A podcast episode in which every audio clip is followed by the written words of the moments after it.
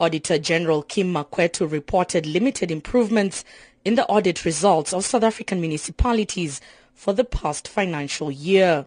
Releasing his 2015-2016 local government audit outcomes, Makwetu says overall local government had failed to maintain the promising five-year momentum gained in the years of 2010 to 2015. Briefing the media, Makwetu announced that a total of 49 municipalities received clean audits for the reported period. The city of Cape Town was the only metro to receive a clean audit. The Western Cape at 80% of uh, clean audit opinions, the Eastern Cape at 16%. You can regard those three provinces as the provinces. Even if you look at what is on the screen there, you can see that those three provinces potentially are ahead of the others. Meanwhile, Midvaal was the only municipality that received a clean audit in Gauteng province. It's worth noting that there's not a single municipality in Gauteng that has been qualified.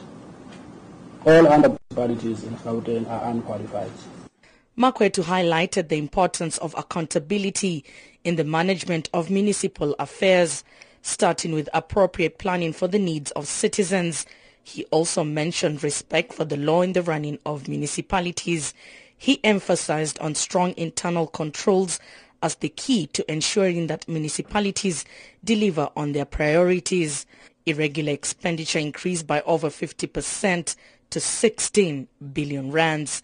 We draw attention to the weaknesses in the administration of finances as well as related governance uh, instruments in areas uh, in the northwest, in the North Cape, Northern Cape and the Free State. Those are the three provinces that are uh, battling to come to the party. The report also rated the financial health of 65% of the municipalities as either concerning or requiring intervention. The most concerning indicators over the past two years were municipalities spending more than the resources they had available.